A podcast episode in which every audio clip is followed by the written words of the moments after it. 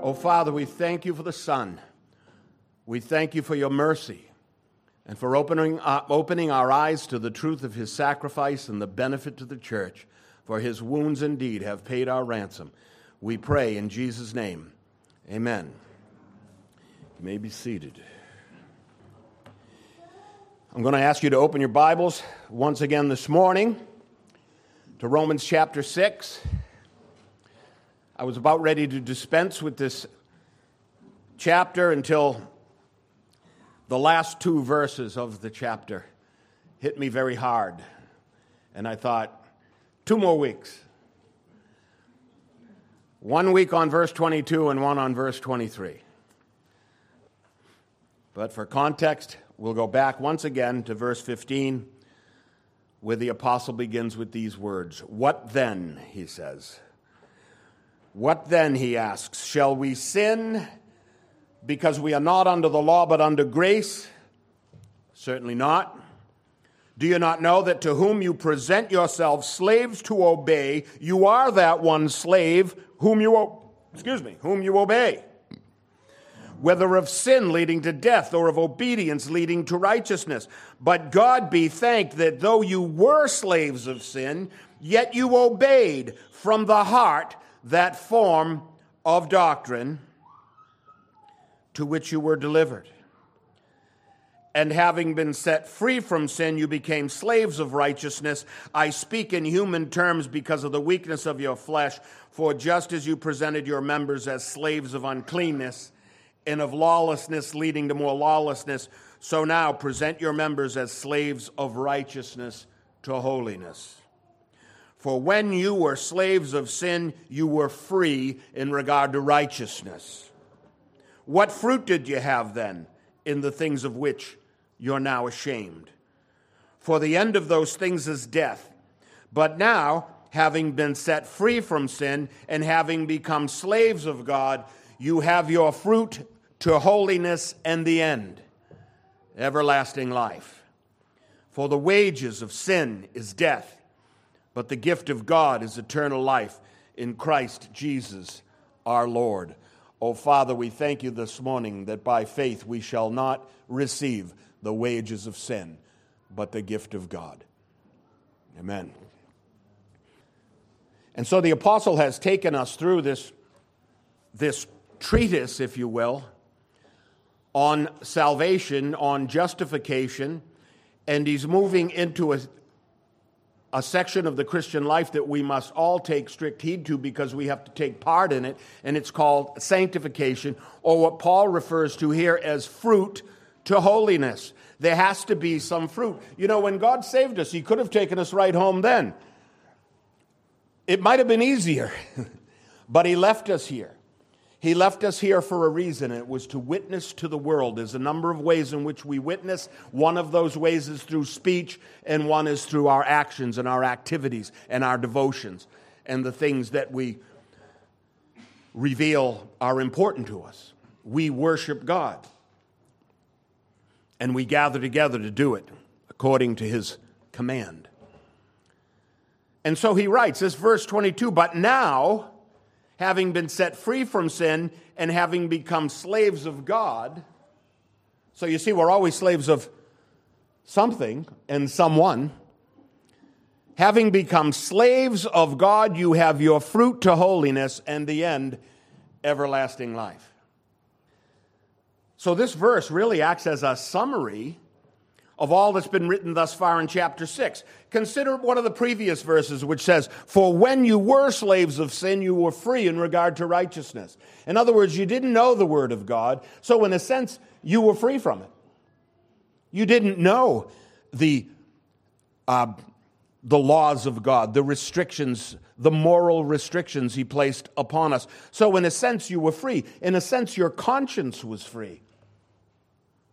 This statement refers to the, the imaginary freedom of the unsaved. No, the unsaved man goes around, he imagines that he's free. He imagines that we're the ones that are bound up with all the thou shalt nots of life.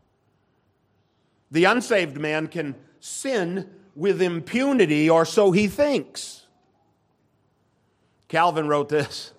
He said, Paul calls those free from righteousness, who are held by no bridle to obey righteousness. This is the liberty of the flesh, which so frees us from obedience to God that it makes us slaves to the devil.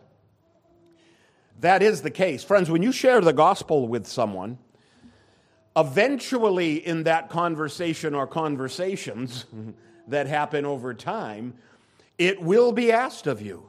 So you're saying, I'm under the sway of the devil. First of all, they don't believe there is one. So that's a hurdle in itself. But I'm under the sway of demonic influences, is what you're saying. Essentially, that's true. You're either a slave to the devil not knowingly, or you're a slave to God knowingly. One or the other. Eventually, in those conversations, that will come out. And they'll ask you and they'll pin you down, and you'll have to say, Yes, you're either slave to sin and death, or you're a slave to Christ and to eternal life and to holiness. So the unbeliever's native ignorance of the law becomes his excuse to act as he pleases. He imagines that he has no master. And his master likes it that way. The devil doesn't need to be exposed to do his work. He does it just as well by stealth behind the scenes. He'd just as soon you not know he's there. He's free to act as he will without any pangs of conscience, the unbeliever. But what is the nature of his freedom? The nature of his freedom makes him as free as any barnyard animal that snorts about the corral or grunts about the pen, acting out with any willing partner that will have him. And just so that you don't think my reference too crude, consider a word from Jesus in this regard. He said, Do not give what's holy to the dogs. Do not cast your pearls before swine, lest they trample them under their feet and turn and tear you in pieces. Now, I hope we know that the Lord's not talking about dogs and pigs. The Lord's talking about unbelievers, people who regard God very lowly in their concerns. He's concerned with people, and so he compares the impenitent of this world to the baser sort of beings that Jews of Jesus' day would have nothing to do with. Jews don't like pigs, and I know you all love your little dogs, but Jesus didn't love them. Jews had no use for those. There's a whole set of doctrines concerning our liberty in Christ. That blessed, blessed liberty that we've been gifted with by which we may please the Lord. But know this the liberty we enjoy as the children of God does include the liberty to sin. You know, this is something I want to prep us for for when we get to chapter 8 because the Lord does the choosing. The Lord does the electing. And so I want you to know the nature of your free will because we talk so much in the church today of free will. Friends, the, the unbeliever has free will. He has the free will to do wrong, he has the free will to do right. But what he lacks is the power to do right. He lacks the ability. He has opportunity, but no ability. Now, the saved man is different. The saved man has the ability to do wrong, the ability to do right. Always that opportunity is there. But in Christ, we have the ability to do right. We have the power to choose him. The unbeliever has no such power.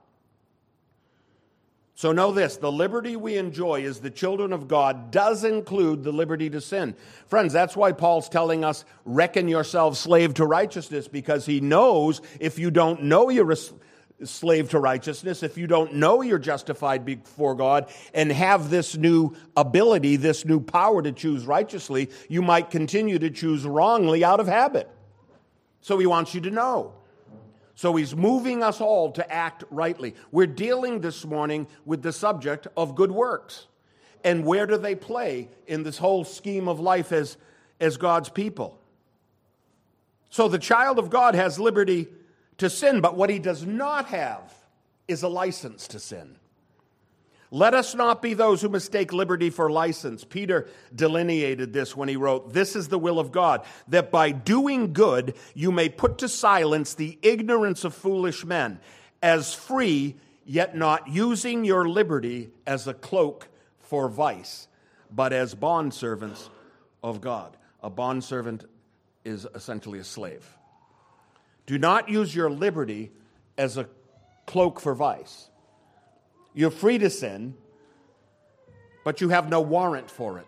God still forbids it, you see. In other words, our liberties are not to be abused, friends. We have been set free. We've been granted the liberty not to please ourselves any longer. You know, we live in a culture where pleasing ourselves has become a sort of rite of passage. We have the liberty now not to please ourselves, but to please God who paid for our blessed freedoms. And so the apostle can rightly ask, What fruit did you have then in the things which you're now ashamed? For the end of those things is death. Did you notice that he asks this rhetorical question, but he doesn't answer it? He assumes we know the answer. We have no fruit, Master Apostle. We have no fruit from our former lives. He assumes we're intelligent enough to have followed the argument this far and come to the obvious only conclusion and that is that there is no fruit from our former lives. There's nothing from our sinful pasts that a believer would offer on the altar of the one true God. There's nothing you can bring as an offering to God that you have in your former life. There's nothing but the shame of our past lives that we bring.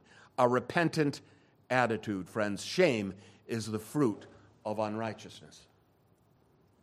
And so the verse that we have before us states again our blessed slavery. Why do I call it a blessed slavery?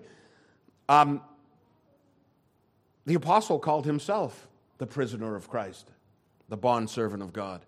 It's a blessed thing. True liberty, friends, is slavery to God. That's the whole image here. And Jesus is going to enter into that. If this does not seem appealing to you, consider that it's the only condition that comes with God's blessing.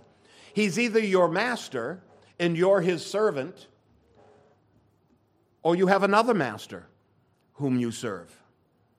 This is the only servitude that brings eternal joy. This is the only allegiance that ends with eternal life. It's the only relationship that yields this fruit to holiness that the apostle says we must show. And what is this fruit to holiness? It's called elsewhere in Scripture sanctification. Now, if you look in the lexicon for the Greek word for holiness, you'll find that it's the same word for sanctification. They're the same thing. All right? And the word is hagiasmos. Hagios is saint, he's the one who's set apart. Hagiasmos is sanctification, the works of the one who is set apart. And so there are a number of definitions. The first is separation unto God. I speak about that all the time, right? That's what election's all about. You're still not righteous. You're still the same person you were when God found you, but He's taken you out of this camp and put you in this camp. He's sanctified you, He's separated you for His own use. And so, separation to God is the, is the first definition of the word hagiasmos. There are a number of scriptural references to demonstrate um, this definition. From 2 Thessalonians 2.13 we read, But we're bound to give thanks to God always for you, brethren, beloved of the Lord, because God from the beginning chose you for salvation through sanctification by the Spirit and belief in the truth.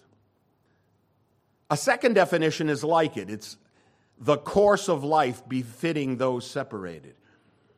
So we like to say, we like to generally break this down. When God chose you, you were sanctified. In that moment, positionally sanctified, taken from this position and put in this position. God declared you sanctified, and so you are, even though you haven't done anything good yet. And then there's a progressive sort of sanctification, which the apostle is urging in us now. It's something we cultivate in ourselves in partnership to God, or with God, I should say.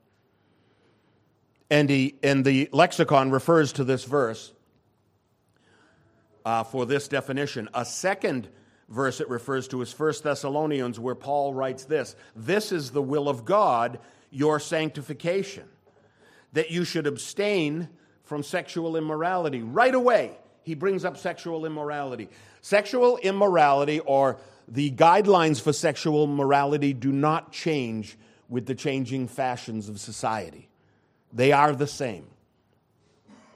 It's the will of God that you should abstain from sexual immorality, that each of you should know how to possess his own vessel in sanctification and honor. So there's knowledge that you need. You have to know how to possess your own vessel.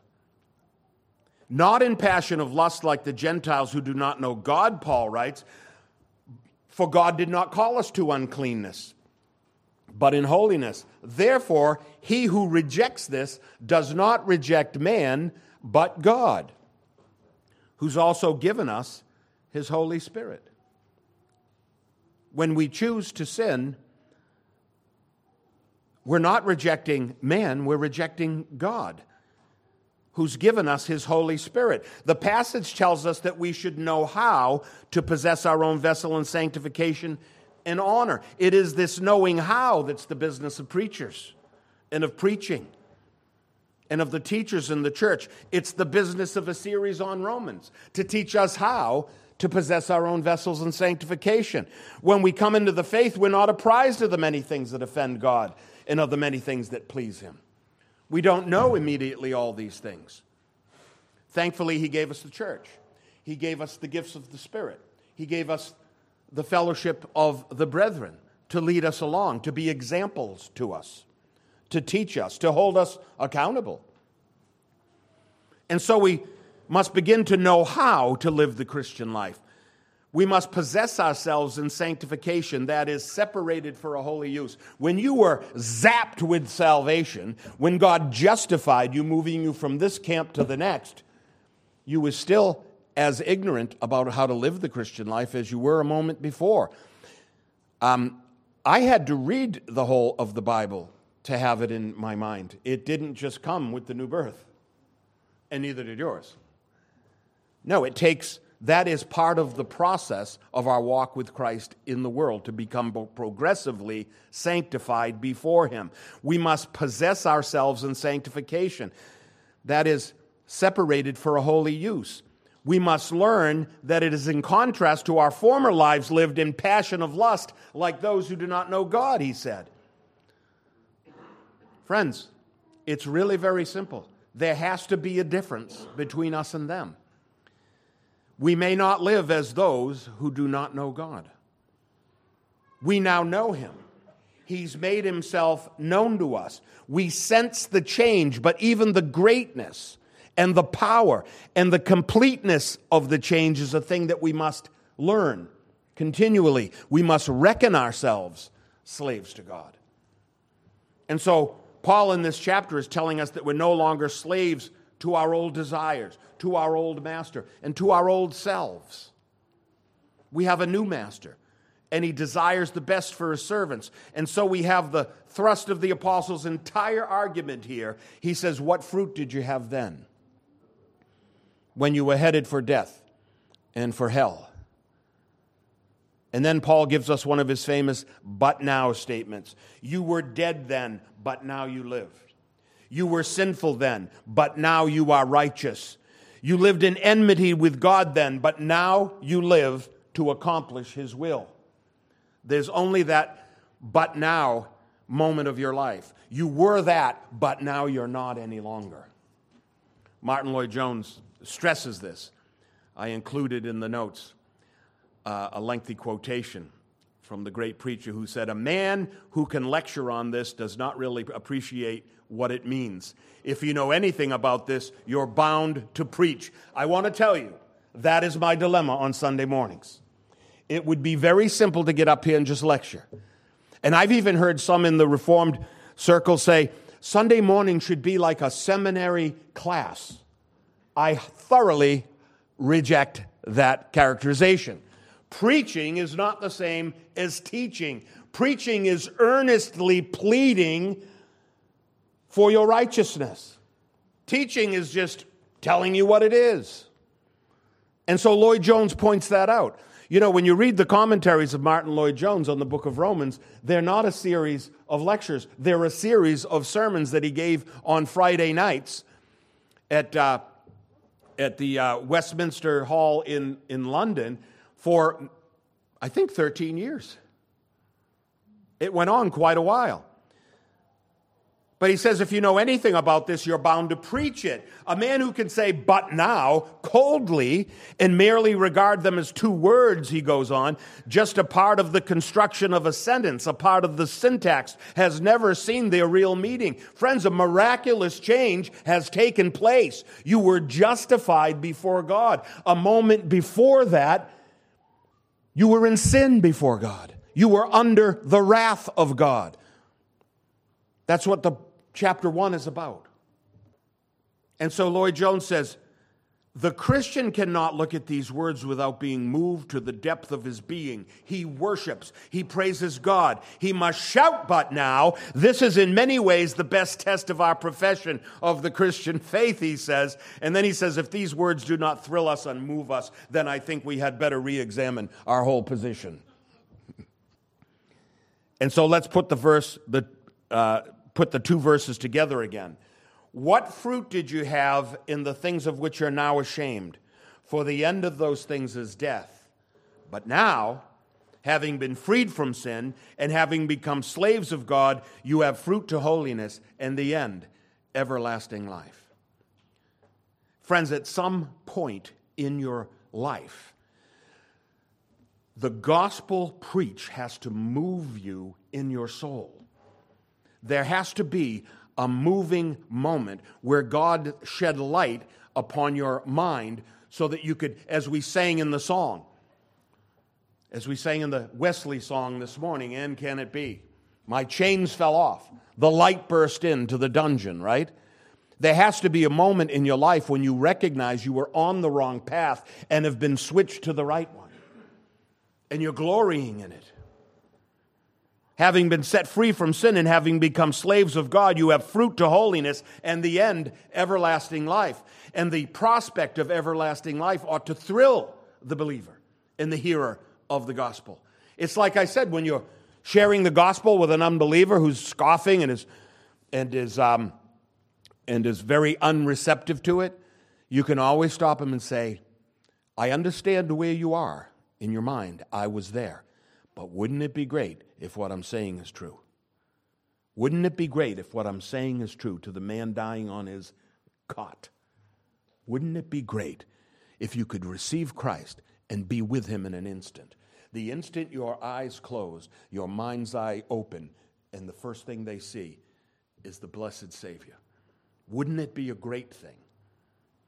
And so I've often told you what Peter is going to preach about at Pentecost, I've often told you that you was sa- when you were saved, you were saved out of something and you were saved into something.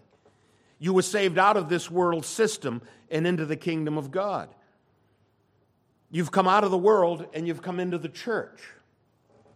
And we don't speak about the building in this sense. We speak about being incorporated into what Paul calls the body of Christ. We are the body parts, and he's the head. Peter preached this very thing in the streets of Jerusalem at Pentecost in Acts chapter 2 when the Holy Spirit came upon them in boldness of speech and tongues of fire. And so he preached and he said, Therefore, let all the house of Israel know assuredly that God has made this Jesus, whom you crucified, Lord and Christ.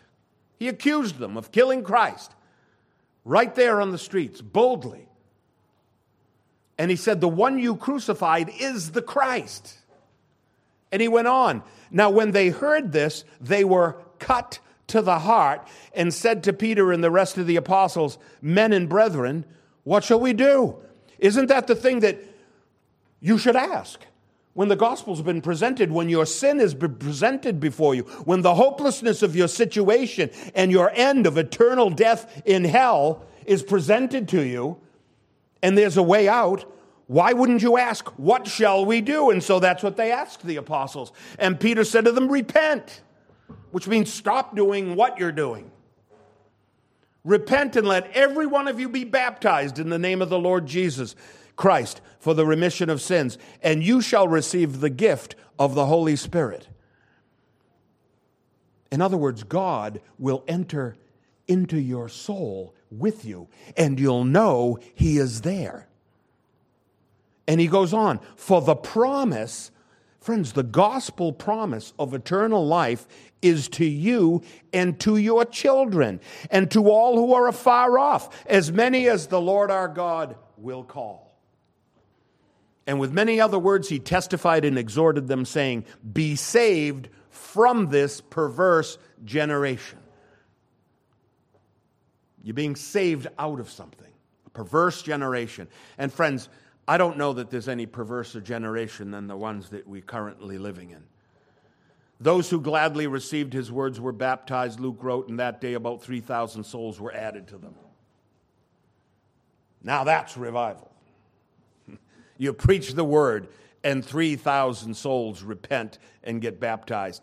These, like you, friends, exchanged one master for the other. They exchanged one owner for the other, one Lord for another, one fellowship of people for another, one heart for another, one life for another. You've been set free by what? A form of doctrine, he said. I labored over this last week. It's the doctrine, it's another way of saying truth. And I hope you're not dis- dismayed by this reference to doctrine. It is our doctrine that defines our religion. Now, I have to, I have to deal with this word religion that evangelicals have tried to make a bad word. Let's not do that with it. It's a perfectly good descriptive word.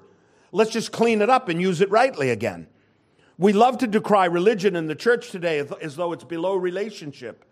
And I quite understand that. I do. For me, though, I'd rather reclaim the word and jettison, rather reclaim it than jettison it from our vocabulary, relegating it to those who turn empty religion or empty ritual into religion. Friends, we have a glorious faith, and our faith spawned a glorious religion. Ours is not an empty set of arbitrary practices. We're not enamored with superstition or spurious claims of divine intervention. I was watching something yesterday about how the, um, I was watching something on cable with Karen, uh, flicking by, and there it was the Virgin Mary saved the Dominican Republic in the early 1900s from uh, American invasion. And I thought, these poor people, they really believe this. But she was also cited in all these other places and all these other shrines, and you get all sorts of points with God by traveling, doing pilgrimage to those shrines. And kissing stones and all sorts of things. Friends, that's what I think some mean by religion. But that's one religion. That's false religion, friends. We're not enamored with superstitious or spurious claims of divine intervention. We need not visit shrines or kiss idols or make pilgrimages to holy sites. We ought to make a pilgrimage to church on Sunday morning but not to holy sites. G- worshiping God according to the fourth commandment is part of our religion. we do need to follow a set of moral guidelines and principles, not principles of our own making, but those handed down by our sovereign deity. Those who decry religion and uphold relationship are the same voices today that would decry what Paul calls this form of doctrine. You see, they want to set themselves free from anything that appears religious. Doctrine appears religious. He's not speaking of some arbitrary set of beliefs. He's speaking of the commandments of God. Jesus delineated this very thing when he talked about the difference between man made religion and the requirements of the Savior. And to the legalists of his day, to the Jewish legalists of his day, the scribes and Pharisees, Jesus said, Thus you have made the commandment of God of no effect by your tradition. He could have said religion there. He said, by your tradition. Then he called them hypocrites. Well did Isaiah prophesy of you, saying, These people draw near to me with their mouth, they honor me with their lips, but their heart is far from me, and in vain they worship me, teaching as doctrines the commandments of men. Friends, there's only one remedy for false doctrine, and that's true doctrine. Form of doctrine. Set us free. Religion is, is, is a good thing if it contains the commands and practices given us by God. And some of these anti religionists in the church, I fear, are trying to remove any requirement as though all restrictions are artificial and unnecessary.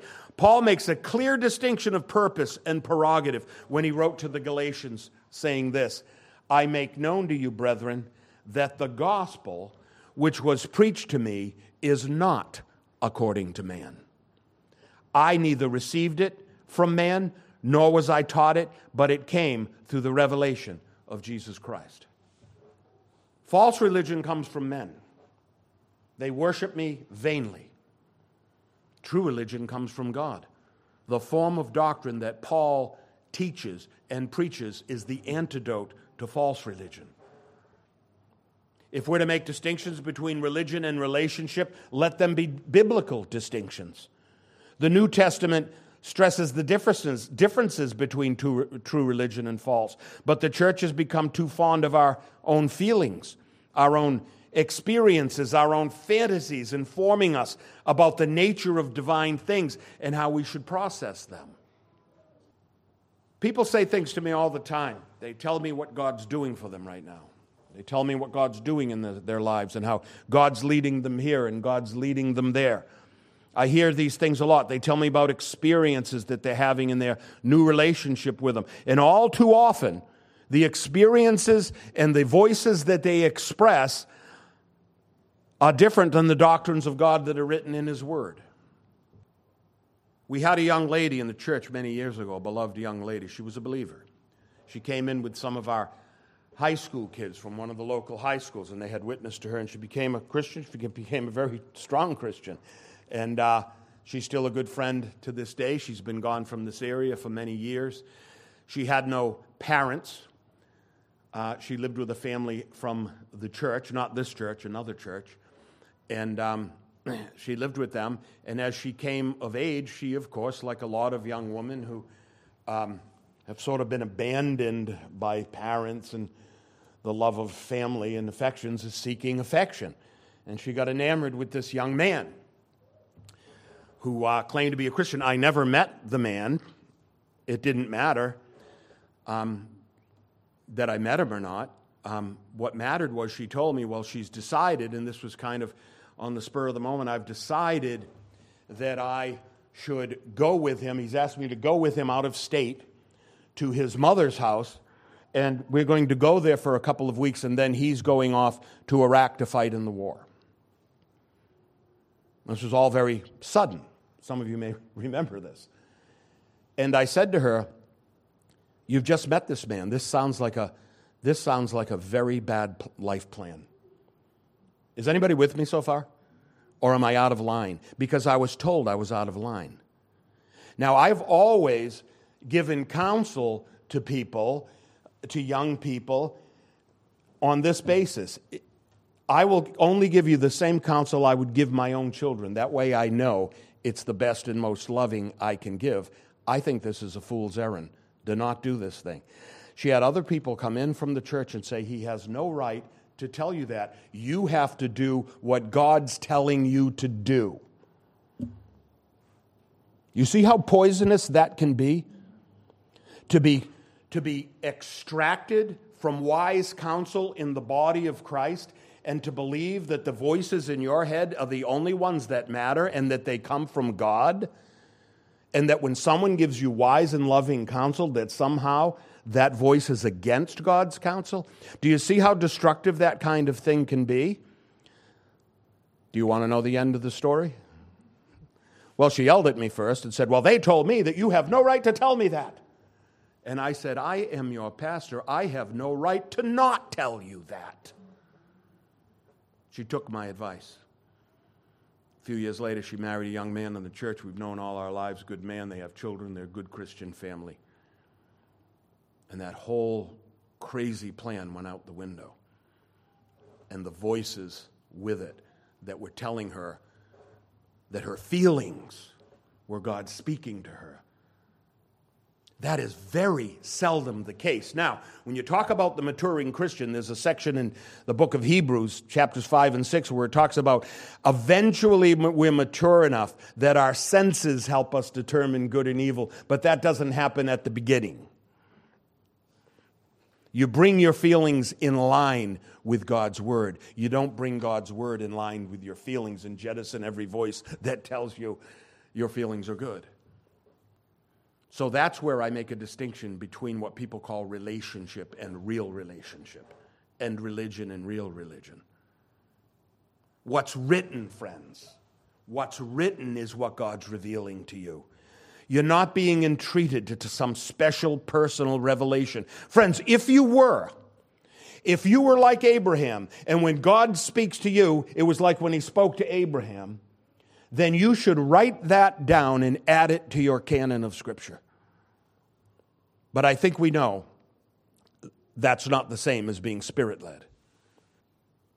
Rather, what God's revealing to you is the teaching of Christ, the doctrine of Christ. And those two words are synonymous teaching and doctrine. It's the word that leads you out of bondage, it's the doctrine that breaks your chains, it's the truth that sets us free. The Lord Jesus said this very thing. He said to those Jews who believed in him, If you abide in my word, you are my disciples indeed. He didn't say, If you listen to your heart, you're my disciples indeed. If you reject all wise counsel and listen to your heart, you're my disciples indeed. He didn't say that. He said, If you abide in my word, you are my disciples indeed, and you shall know the truth, and it's the truth that will set you free. Your feelings have no such power, friends. They are from the old master. They're the ones that need training, not the written word. And then Jesus taught the naysayers that very thing that Paul teaches here. He said, Most assuredly, I say to you, whoever commits sin is a slave of sin. And a slave does not abide in the house forever, but a son abides forever. Therefore, if the son makes you free, you shall be free indeed. I think it's high time we define just exactly what a Christian is, friends. Is a Christian a person who's a big bundle of hopes and dreams? Watching celebrity singers, you'd think that's what a Christian is. Oh, all God made all my dreams come true. Now I'm going to the after party with all the men. is a Christian just a big bundle of hopes and dreams? Friends, I want to tell you something because I, I, I got a parenthesis in the notes here. I'll take a planner over a dreamer any day because the dreamer is asleep and the planner has woken up. Okay? I will bless a plan way before I'll bless a dream.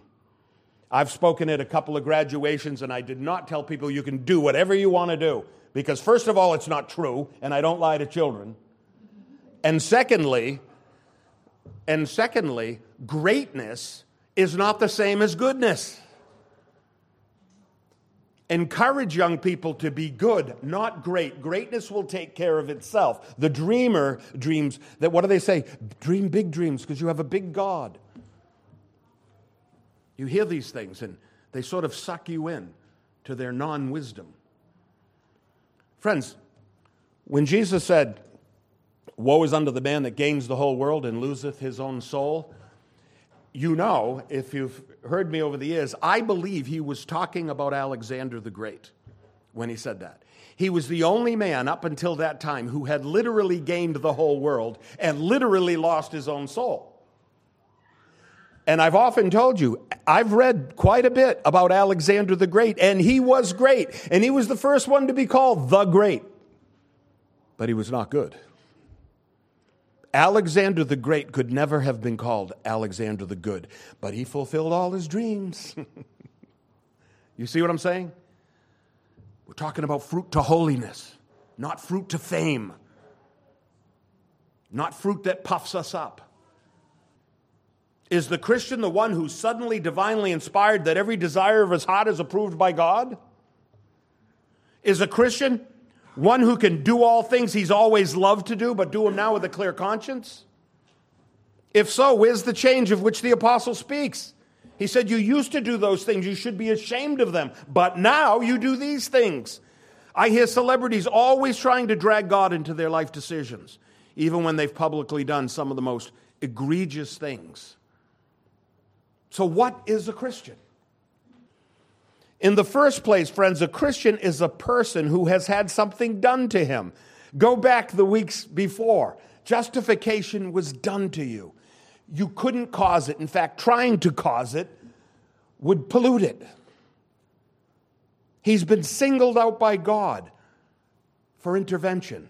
This is what the epistle to the Romans has stressed thus far in the, um, in the letter. The, the person of faith is a person who has been delivered by a deliverer. He did not deliver himself, and he knows it. And he knows it because he knows he could not deliver himself. His deliverance from bondage to sin and death were thrust upon him. Remember? Paul wrote, Much more then, having now been justified by his blood, we shall be saved from wrath through him. We were justified by another. Our justification was done to us. Our deliverance from wrath was thrust upon us. And so we read, But God demonstrates his own love toward us in this while we were still sinners, while we were still unable, while we were still blind to his truth, he saved us. So that's the first point of being a Christian. While we were still dead in trespasses and sin, Christ died for us. While we were busy sinning, Christ was busy bleeding on our behalf. We're just like the taunters at the cross who said he saved others, let him save himself. And what did Jesus say? As they taunted him in their ignorance, he said, Father, forgive them. They're just ignorant sinners. They know not what they do. That's all of us. And he saved us anyway. That's number one. That's the first thing that makes a Christian. Something's done to you by God that you couldn't do for yourself. Number two, the second thing is the overwhelming completeness of the change. That's what we're talking about in sanctification. You've been taken out of this camp, put in this one. You've abandoned this master for this one. You listen to this voice now, not those old voices, right? It's a complete change. So reckon yourself a slave to God. You were enslaved here, now you're enslaved here. And that doesn't mean, friends, that you've been reimagined. That's the new word. We reimagine everything, right? Today, yeah, there's a car alarm going off. There's one thing you know for certain when a car alarm's going off there's no car being stolen. They're, the, they're the, the, stupidest things ever invented because as soon as you hear one, you just know it's obnoxious. Someone bumped into the car, and no one even go, let's get out there, get the criminal. um, so I guess that's the end. I don't know. Was it, where was I? the car alarm. Um, friends, while we were still dead in trespasses and sin, Christ died for us. But what's amazing in our transformation is the completeness of the change. You're dead to sin. And that doesn't mean you've been reimagined, it means you've been recreated. Right? It means you've been recreated. There's a lot of words today that I can't use. I, I can't use. It's like reimagined is one of those. You'll never hear me say reimagine except to something in a context like this. You know, I've realized something. I'm the only person left in the entire world that has problems. Really, I, I have problems, and all of you have challenges. Do you remember when problems got changed to challenges? Like that cleaned them up? I mean, I, I, struggle with these kinds of changes. I don't have challenges, I have problems, but I have a problem solving deity. I'm not reimagining my problems to be challenges. I had a client one time who, after we got very well into the plan and the, and the, and the uh, building was being built, he said, I'm going to make a lot of changes. And I went, Oh, my word. Those are real serious structural changes. He said, Consider it a challenge. And I said, Bill, I hate a challenge. I like life easy. Friends, the change is complete. You are a new creature. That does not mean you've been reimagined, it means you've been recreated. It's a person who's been set free from himself and his old desires that have led him to this point in his life. Friends, quit trying to meet your old goals, get new goals, get godly goals. Calvin comments on our former condition this way. He said, For Paul intimates that we are possessed with extreme blind love of ourselves. When we were involved in the darkness of sins and think not that there is so much filth in us, the light of the Lord alone can open our eyes to behold the filthiness which lies in our flesh. And so Paul writes elsewhere Therefore, if anyone is in Christ, he is a new creature. Old things passed away. Behold, all things become new. All things are of God, who is all things, the completeness of the change. God has reconciled us to himself through Jesus Christ, for he made him who knew no sin to be sin for us, that we might become the righteousness of God in him. And then finally, he gives us something to contribute. You know, what did they say on the streets of Jerusalem at Pentecost? They said, What shall we do? Well, friends, first of all, we read the Word of God, we learn it, we take counsel we come to the place of understanding of what our new nature is. That's what he meant by reckoning yourselves dead to sin. Understand that you really are dead to it. It's not your master. You're not addicted to your old addictions. They have no more power over you except the habit part. It has no power to seize you. And when we see it clearly as it's taught in Scripture, we may come to recognize the fullness of the change. We may reckon ourselves indeed dead to sin and alive to God. Calvin comments on the nature of the, of the change. He said, These things, unless we're beyond measure stupid, ought to generate in our minds a hatred and horror of sin and also a love and desire for righteousness. By the way, um, when they said stupid in, in those days, they meant unconscious, like stupor. Okay, just so we, just so we know. If the change has been accomplished by God, it will be evidenced by the things we now love and the things we now hate. Friends, we should hate different things than we used to hate. we should love different things than we used to love. That's sanctification or fruit to holiness. And then at the end of verse 22, he said, And we shall receive the end, everlasting life. Friends, we have to understand the relationship of works in the Christian life. Works do not save, but they're the evidence of salvation.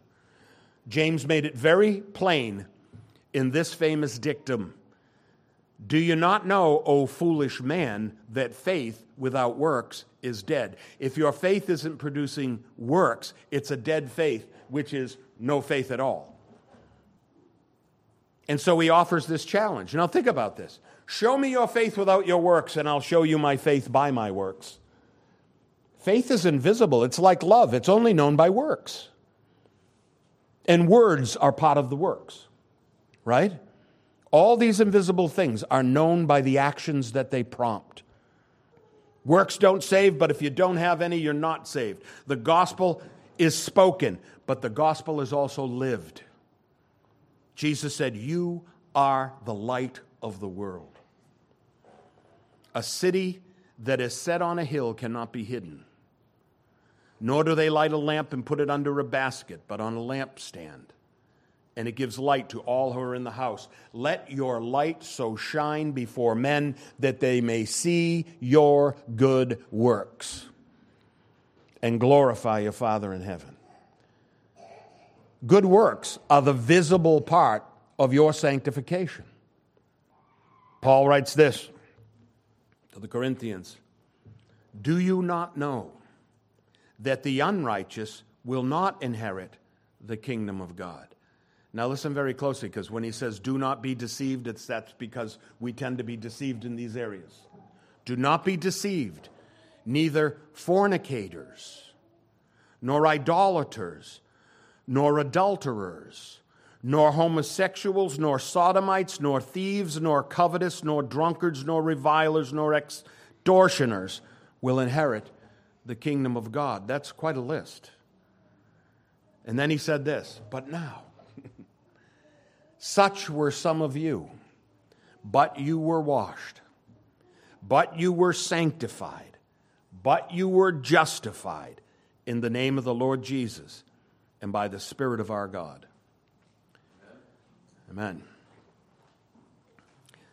Father, we ask that you continue the task in us of our glorious sanctification, which is our walk with Christ in this world. May the Holy Spirit accomplish this task in the church. We pray in Jesus' name. Amen.